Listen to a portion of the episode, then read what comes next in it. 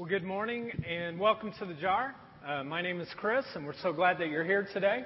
And if you're visiting with us uh, for the first time, we want to give a special uh, welcome to you.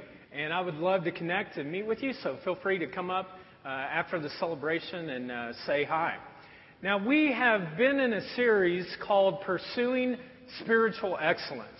Throughout this whole summer, we have been looking at the book of Daniel which is in the Old Testament, the first half of the Bible. And we've been looking at how to pursue spiritual excellence in our own life uh, through the lens of Daniel. And last week, we talked about one of the key characters in the book named uh, King Nebuchadnezzar. And we learned that he battled with an issue of pride. And for those of you who weren't here uh, last week, um, one of the things that we learned was that pride kills uh, community and, and love. That pride is anti community and anti love. And we also learned that God, though, in His grace, is the humblest being on earth. And we learned that the key to this relationship with God is to be fully dependent upon Him. And uh, if you remember last week, I gave you guys some homework assignments, and now they're due. Okay? Last week I gave you a couple things. The first one was that I asked you to find a Daniel in your life. Somebody who would speak into you the blind spots of pride that were in your life.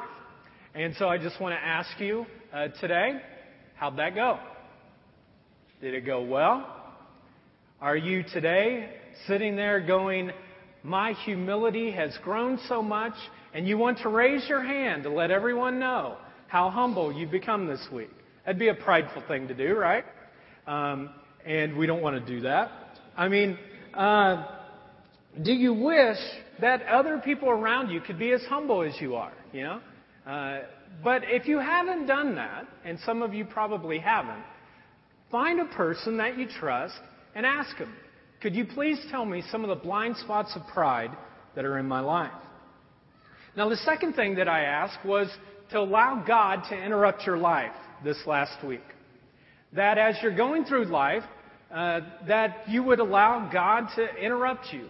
Maybe that interruption comes through other people and you serve them, but in some way that you allow God to interrupt you. So, how did that go this week? Did you open up to see if God interrupted your life?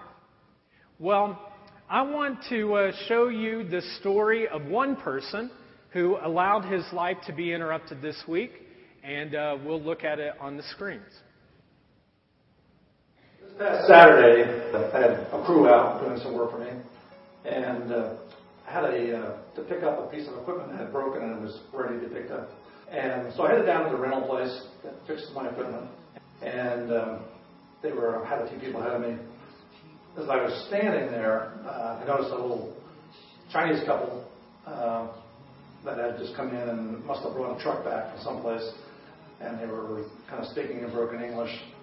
And uh, as I was standing there, the lady uh, was kind of looking me over, and uh, I got my piece of equipment, and I started to head out the door. She grabbed my arm and said, "Can you give me a ride?" Okay, this is Saturday, I'm trying to get back to my shop. Um, but I stopped and I go, okay, I said, uh, where do you want to go? And in broken English, she pointed to her GPS and just kind of pointed to it and go, okay, that's, uh, I know where that is. And I said, uh, okay, I'll do it. And I uh, opened the doors, getting ready to go outside of the building, and uh, I just told them uh, how my truck. So by the time I, I, by the time I walked around you know, saw my truck. They were, you know, come see ready to go. And I'm like, okay, wow, we're ready to go. So I started to talk to them as we were driving uh, uh, up, up uh, Madison, and uh, I found out that they just uh, moved here from Buffalo and uh, had no uh, way to get to the rental car place. Uh, so they were kind of desperate, and uh, no one else had uh, offered to help them. And we just chatted a little bit and uh, got to the uh, Alamo car rental place they hopped out, and I wished them well. The whole thing boils down to that uh, it, it worked out where uh, I just felt that it was a way to show God's love, just in a minimal way. I hope, I just thought, well, maybe this is the way to come off to a good start.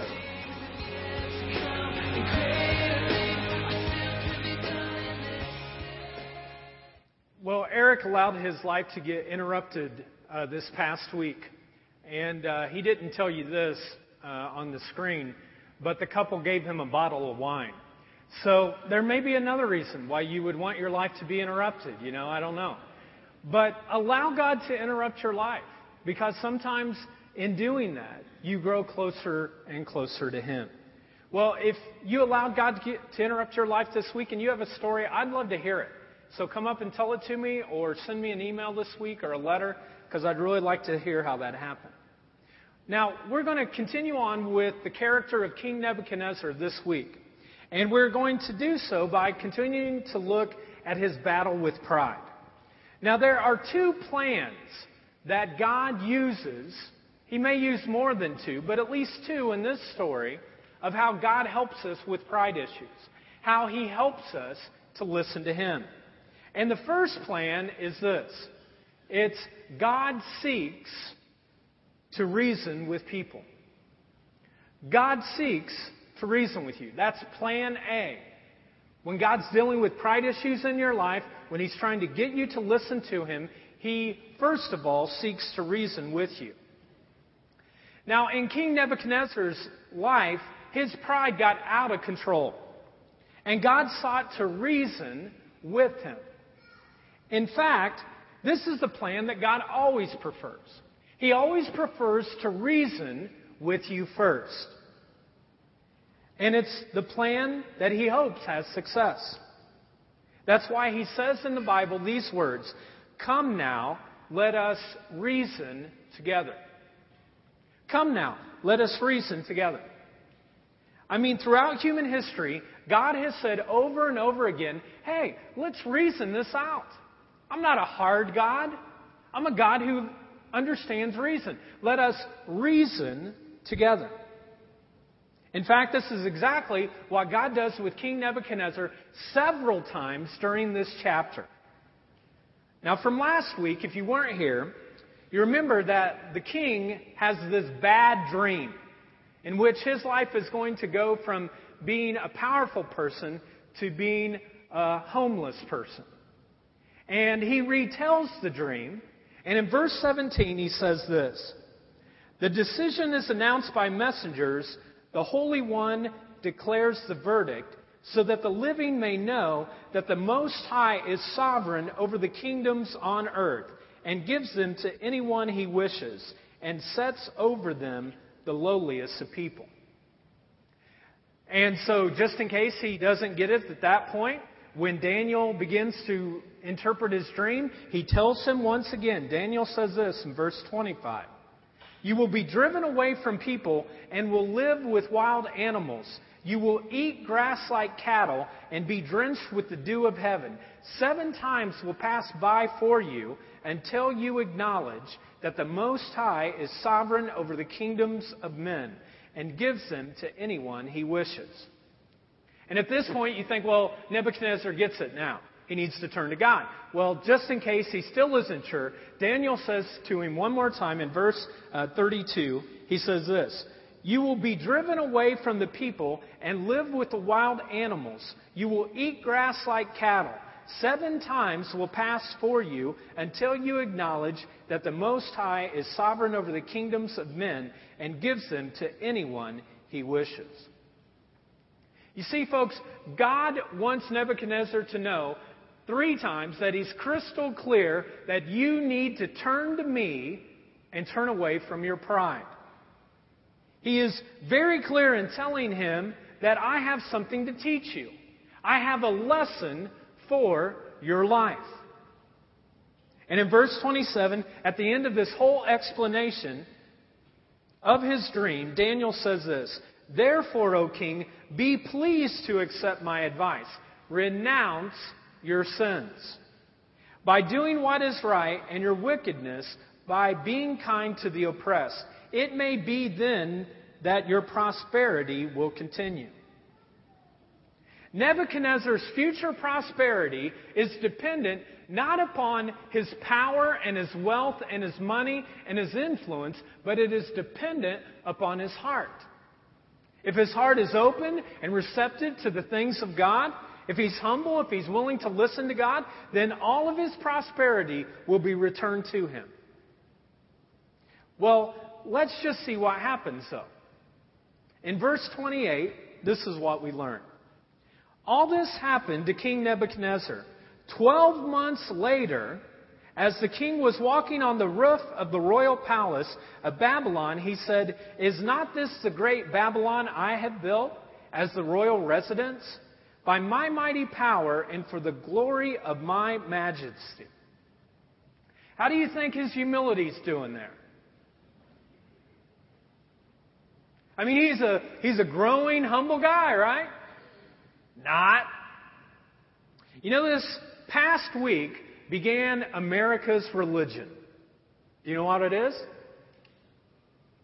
The NFL. The National Football League. Training camp has started.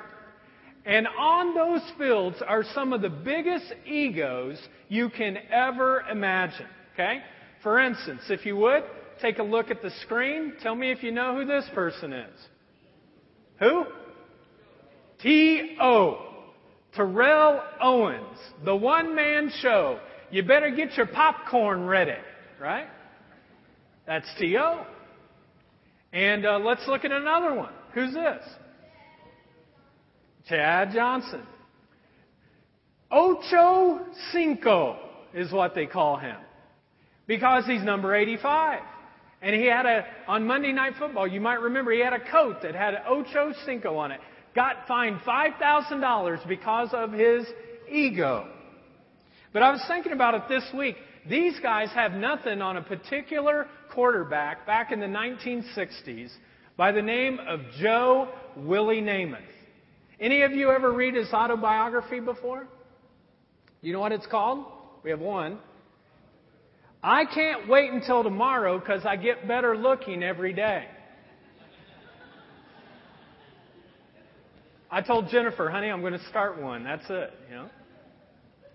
Well, this is the kind of ego that King Nebuchadnezzar has. And you know what ego stands for, right? It stands for edging God out. Every time you have an issue with your ego, basically what that means is you are edging God out of your life. And that's what Nebuchadnezzar was doing. He plants a seed of humility, God does. God plants a seed of humility in King Nebuchadnezzar. And he waits to see if it bears fruit. And do you remember how long God waited? Verse 29, what's it say? How long did he wait? A day? He's God. He could wait that small amount of time. How long? Twelve months.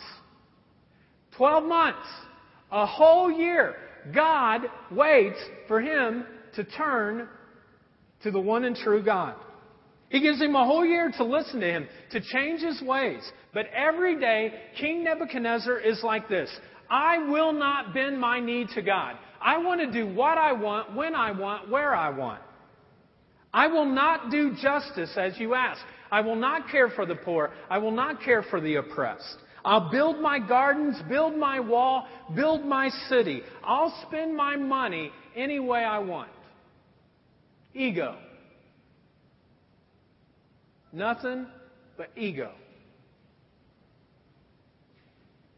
Nebuchadnezzar tries to ignore the dream altogether. He tries to ignore Daniel's advice. He tries to ignore God. I'd just like you to pause a moment and I'd like you to answer this question. Has God planted a seed of humility in your life? Has He said to you in some area of your life, hey, let's come, let's reason together? And have you ignored Him? Or are you listening to Him? There's a story about a politician who um, his work became his idol. Work had become his God. And his heart began to shrivel up. And one night he called his son and he said, I'm not going to be home tonight, son, to tuck you in. It was the fifth night in a row that he had not uh, done bedtime with his son. And his son responded, Well, wake me up when you get home. And his dad said, No. He goes, It's going to be way too late. And the son said this Wake me up no matter how late it is. I just want to know that you're here. I want to know that you're home. And this politician writes, To this day, I can't precisely explain what happened at that moment, but suddenly I knew it was time for me to lose, to leave my job. And I walked away. Friends, God has been speaking to some of you in a quiet conscience, but it's in your head. And you've been ignoring it. Some of you have even had a friend that's come up and said, Man, I'm concerned about this area of your life. Maybe it's your marriage, maybe it's your work, maybe it's your kids, whatever. And you just have walked away, passed away. You've just blown them off. There's some in this gym right now. There's something in your life where you're not letting God have full control over. Maybe it's a pattern of lying. Maybe it's sexual misbehavior. Maybe it's you're on the internet all the time when things you shouldn't be looking at. Maybe it involves living beyond your means and you're fully in debt and you're still buying stuff. But even though you sense God calling you to change some area of your life, you just keep on ignoring Him. Folks, God desires to reason with you. He's very patient and kind and understanding, and He will give you so much time to see change come in your life. But let me say this as patient as He is, He will not be mocked. He will not be ignored. There will become a day when He loves you so much that He wants there to be change in your life. He always hopes that plan A will work, but just in case plan A doesn't work, He'll turn to plan B. And when King Nebuchadnezzar refused to listen to God, he turned to plan B, and it was this God will use pain as a last resort if people don't listen to him. It's not the first plan, and he'll give as much patience as he can, but if he has to, God will use pain as a last resort. Now, I want you to understand this is never God's first choice. He is so patient and kind and loving, He will wait forever. But there will be a point in which He finally says, forever is no longer. And the choice has to be made. And for King Nebuchadnezzar, it came to that point where God knew the only thing that would change him was pain in his life, and it was getting ready to come. If you would, look with me real quick to a scripture verse in Psalm 32. It says this God says, I will instruct you and teach you in the way you should go. I will counsel you and watch over you. That's plan A. I'll reason with you. But then God goes further by saying this Do not be like the horse or the mule, which have no understanding, but must be controlled by bit and bridle, or they will not come to you. That involves pressure and pain. And even though God says, I don't like to do this, I don't want to do this, if it's the only way that I can get you to really connect with me, to know me more, I will do it. And yet people still refuse to listen to God. Are you listening to God and His reason, or will He eventually have to love you so much that pain will come so that you turn to Him? Well, in our story, what happens is King Nebuchadnezzar ignores God. God says, Come, let us reason together. He's like, Nope, not today. Don't want to deal with it. Hand to the face. There you go, God.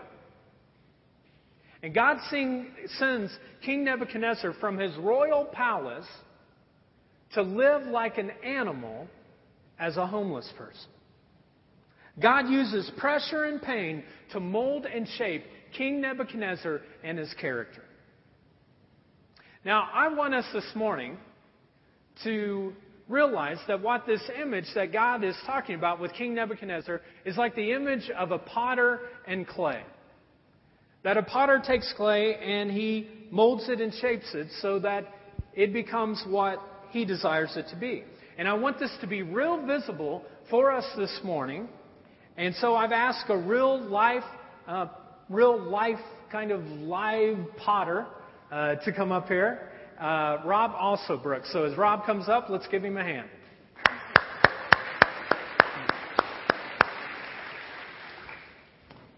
And I think we're going to have a mic for him. Is that right? Yeah. Oh, he's got one. Oh, he's got one. Look at that. Voila.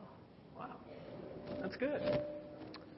Well, um, what's going to happen is we're going to read a passage here in Jeremiah 18, which is kind of the um, main passage of this whole image of potter and clay. And what's going to happen is Rob's just going to go ahead and, and start making something. So um, let's uh, go ahead and, and, look at this. Now, what's interesting is that this passage uh, in Jeremiah was written during the same time period of Daniel.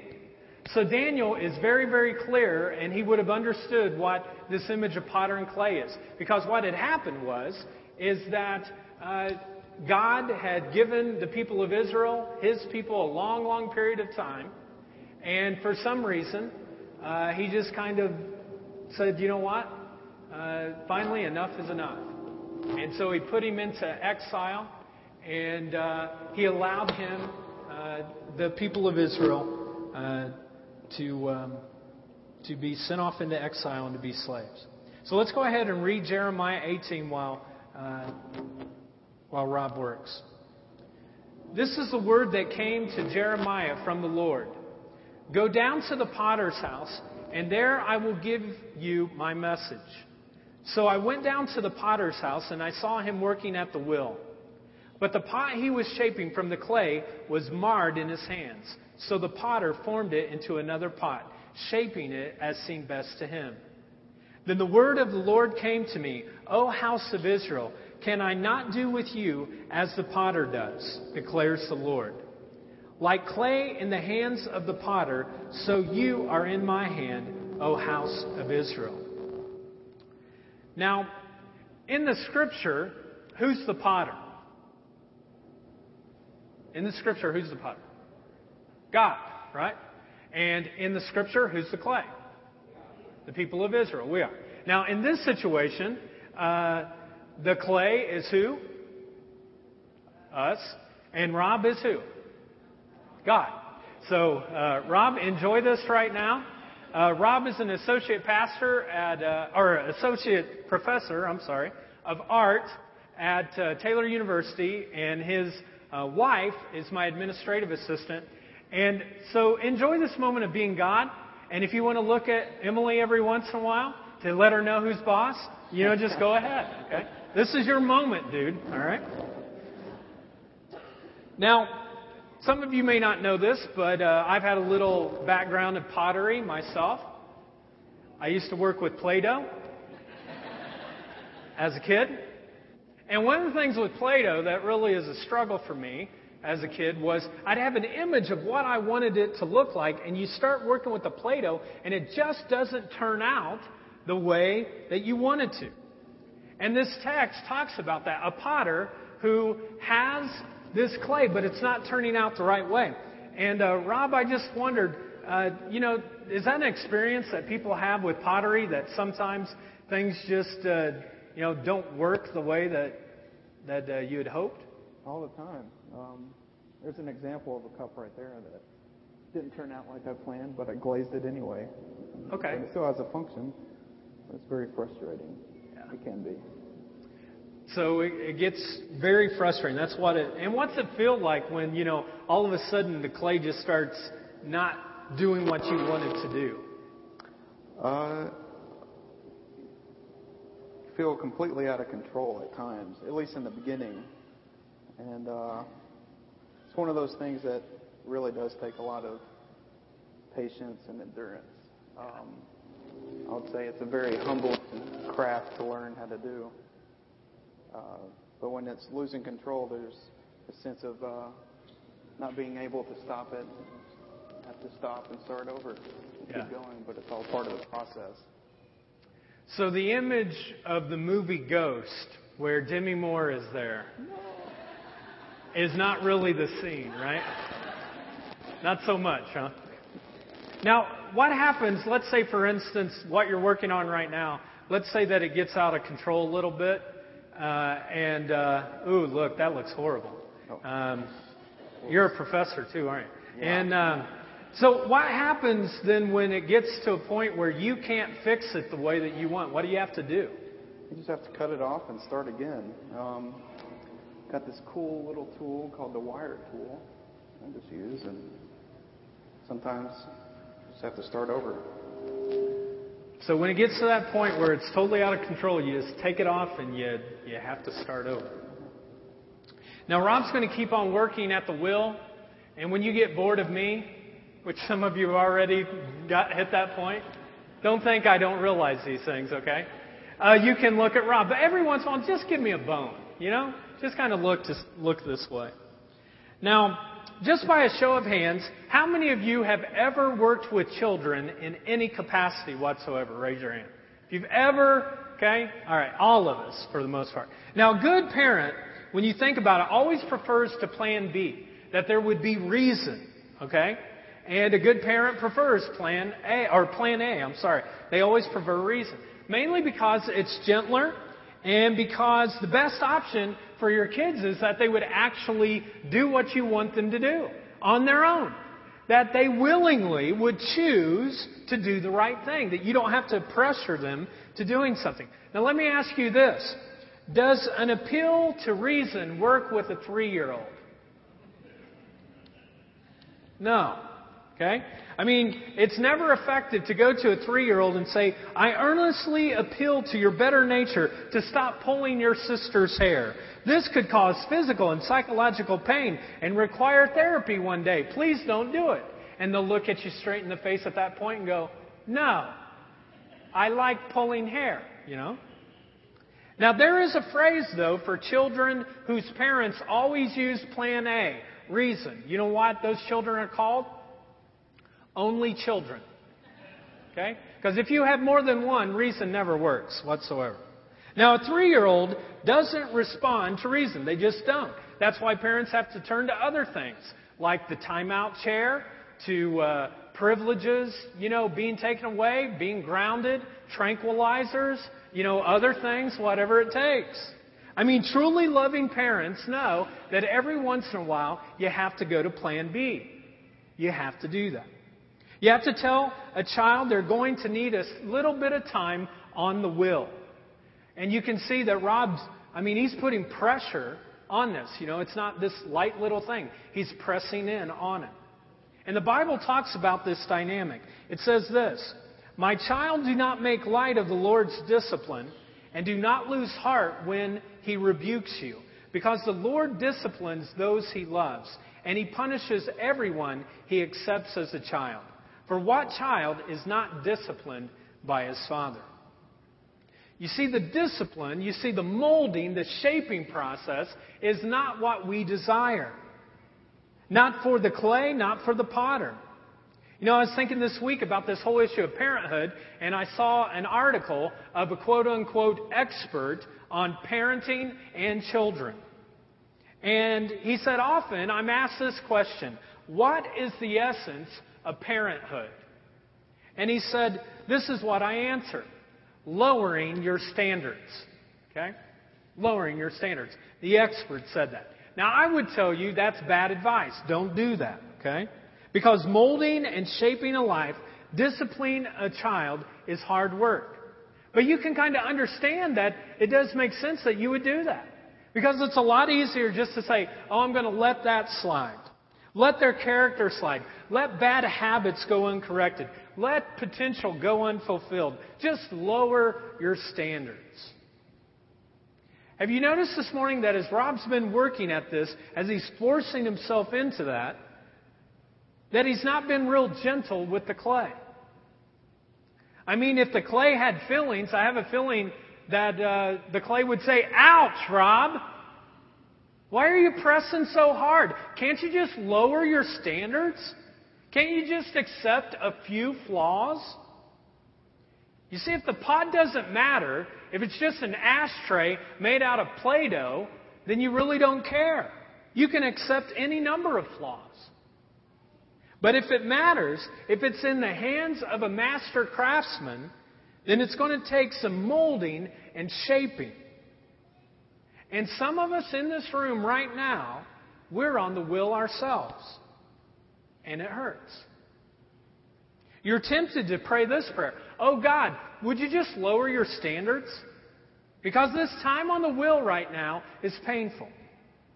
So wouldn't you just kind of let my character go unchanged? Let some bad habits just continue to happen? Couldn't you just kind of lower your standards? And folks, God loves you too much to lower his standards. He loves you exactly the way you are, but he loves you too much to stay that way. So, as the potter, God will mold and shape you. And the question becomes will you allow yourself to be placed into the hands of the potter? Will you trust him? Will you pray to him? Will you say, Mold me, shape me, fill me, use me? Well, Rob's going to keep on working throughout the rest of our time. Let's give Rob a hand, though, for uh, helping us. And let's go back to King Nebuchadnezzar. God tries plan A to reason with him, and he ignores it. So he finds himself headed for the wheel. He walks on the top of the roof palace and he says, This is the great Babylon I have built by my might and for my glory. And look at Daniel 31. Daniel chapter 4, verse 31. The words were still on his lips. Those arrogant, prideful words were still on his lips. And now, King Nebuchadnezzar is going to get some real time humility. He's going to spend some time on the wheel. The scripture says this The words were still on his lips when a voice came from heaven. This is what has been decreed for you, King Nebuchadnezzar. Your royal authority has been taken from you. You will be driven away from people and will live with the wild animals. You will eat grass like cattle. Seven times will pass for you until you acknowledge that the Most High is sovereign over the kingdom of men and gives them to anyone he wishes. Immediately, right after his prideful remarks, he's taken away into a place and he eats grass like cattle. His body is drenched. He's driven away from his uh, kingdom. He has feathers of an eagle and nails and claws like a bird. He has become just this savage trying to make it through life. Now, just think about this. This is the highest man on earth, the most powerful man, the most dominant, the most uh, mighty man on earth. He's like a god. He's built an amazing kingdom. This city of Babylon, these hanging gardens of Babylon that were the, one of the seven ancient wonders of the world, and now he finds himself scavenging just to make it. He would not listen to God, so he found himself on the wheel. Now, the question you might ask is well, how long was he on the wheel? The scripture says seven times. Now, what does that mean? It could mean seven years he lived in this scavenging form, or it could mean what the Hebrew word means is it's just a lot. It's as long as it takes to get him back into a relationship with God. Well, he stays on the wheel for a very long time until finally there is a turning point that comes. It's the same turning point that happens to every single person who finally turns to God. And in verse 32, it says this At the end of that time, I, Nebuchadnezzar, raised my eyes toward heaven, and my sanity was restored. Then I praised the Most High. I honored and glorified him who lives forever. Nebuchadnezzar had been avoiding God his entire life. And finally, something changed. His whole life, he had focused on three people me, myself, and I. And in that moment, he thought, I'm going to ignore anyone and everyone who doesn't bring me pleasure. But once he starts feeling some pain by being on the wheel, his eyes are just opened up. I mean, Nebuchadnezzar hit the lowest level. He had hit rock bottom. He had nowhere else to turn. You know, sometimes you only know that God is, only, uh, is all you need when God is, uh, is all you have. You only know that God is all you need when God is all you have. And he hit that point. And then he looked up. And when King Nebuchadnezzar turned to heaven, he finally found the hope that he had been looking for his entire life. Today, I have no doubt that some of you are on the wheel. Maybe you've messed up big time in some area of your life, and now you're experiencing the pain of that. Maybe you've damaged another person very badly, and you know it. And the consequences of that are finally hitting the fan. Or maybe you've just been carrying a horrible, negative attitude for weeks, for months, for years. And there's all this brokenness in your life, and you're on the will. Maybe you've just been building your own little kingdom. In your job, you've been building it, and now all of a sudden, that job's no longer there, and you're trying to put the pieces back together again. Maybe you've been living well beyond your means. And finally, it's hitting that the creditor's pain is your pain. You know, for some of us, we're just experiencing pain. We don't even know why we're on the wheel, but we're on the wheel for some reason. And sometimes that's just what happens in life. Sometimes we're on the wheel. Well, friends, let me ask you this morning. When you hit rock bottom, look up. Just look up. Raise your eyes toward heaven. Because God loves you. He knows you best. He loves you most. He loves you so much that He chooses not to let you continue to live a certain life.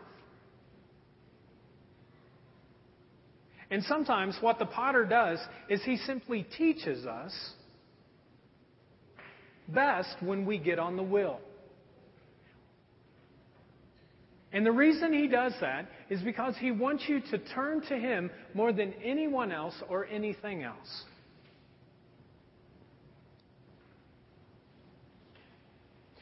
So, who's going to be the potter of your life? Will it be yourself, like Nebuchadnezzar tried, or will it be God? We're going to stand as a community, so if you could stand, that'd be great.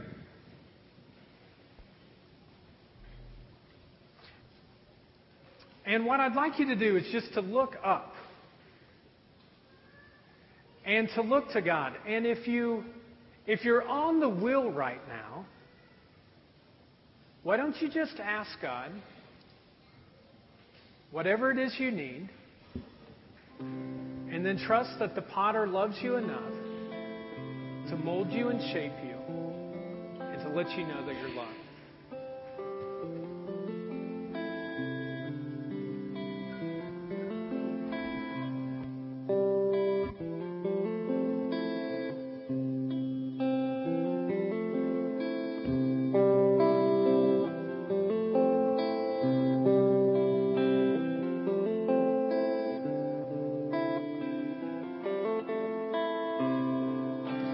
God, we just come before you and um, I just pray that as we sing this song, that you take whatever thing it is that is um, just most pressing on our heart and as you'd help us to humble ourselves, to lift our eyes to you.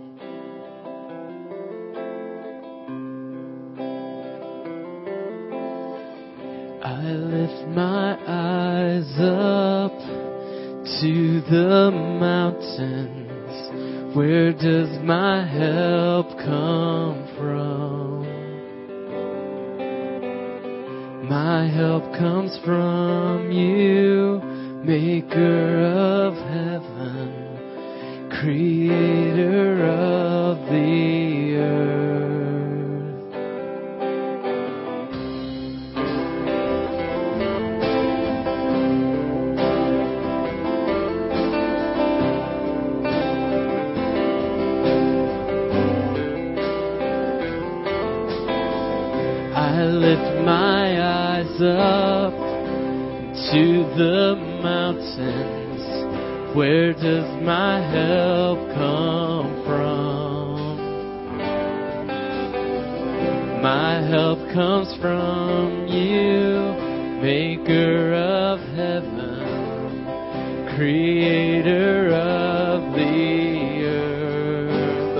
I need you.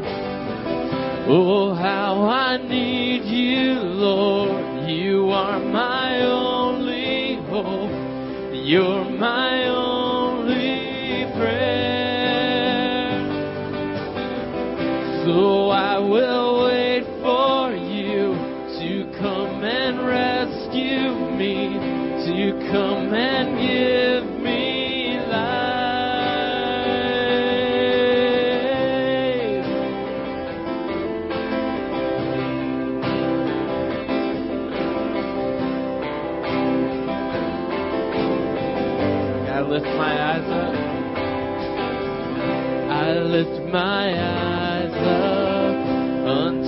the